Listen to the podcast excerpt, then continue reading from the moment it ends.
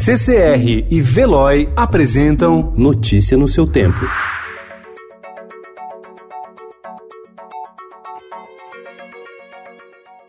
Olá, seja muito bem-vindo. Hoje é terça-feira, dia 17 de março de 2020. Eu sou Adriana Simino e estes são os principais destaques do jornal O Estado de São Paulo. Pacote emergencial desonera a folha, amplia a Bolsa Família e favorece idosos. Plano anunciado pelo governo federal prevê injeção de 147 bilhões de reais contra impacto de coronavírus na economia. Mais de 350 presos fogem após rebeliões em série em São Paulo. Bolsa recua 13,9% e dólar fecha acima dos R$ reais. Governo estuda ampliar número de testagens do novo coronavírus. Bolsonaro diz ser vítima de luta pelo poder.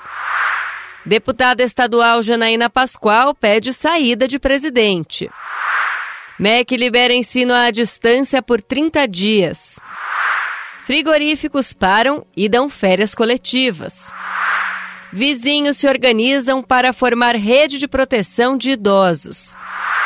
Nos Estados Unidos, democratas mantêm primárias em quatro estados. Notícia no seu tempo. Oferecimento CCR e Veloy.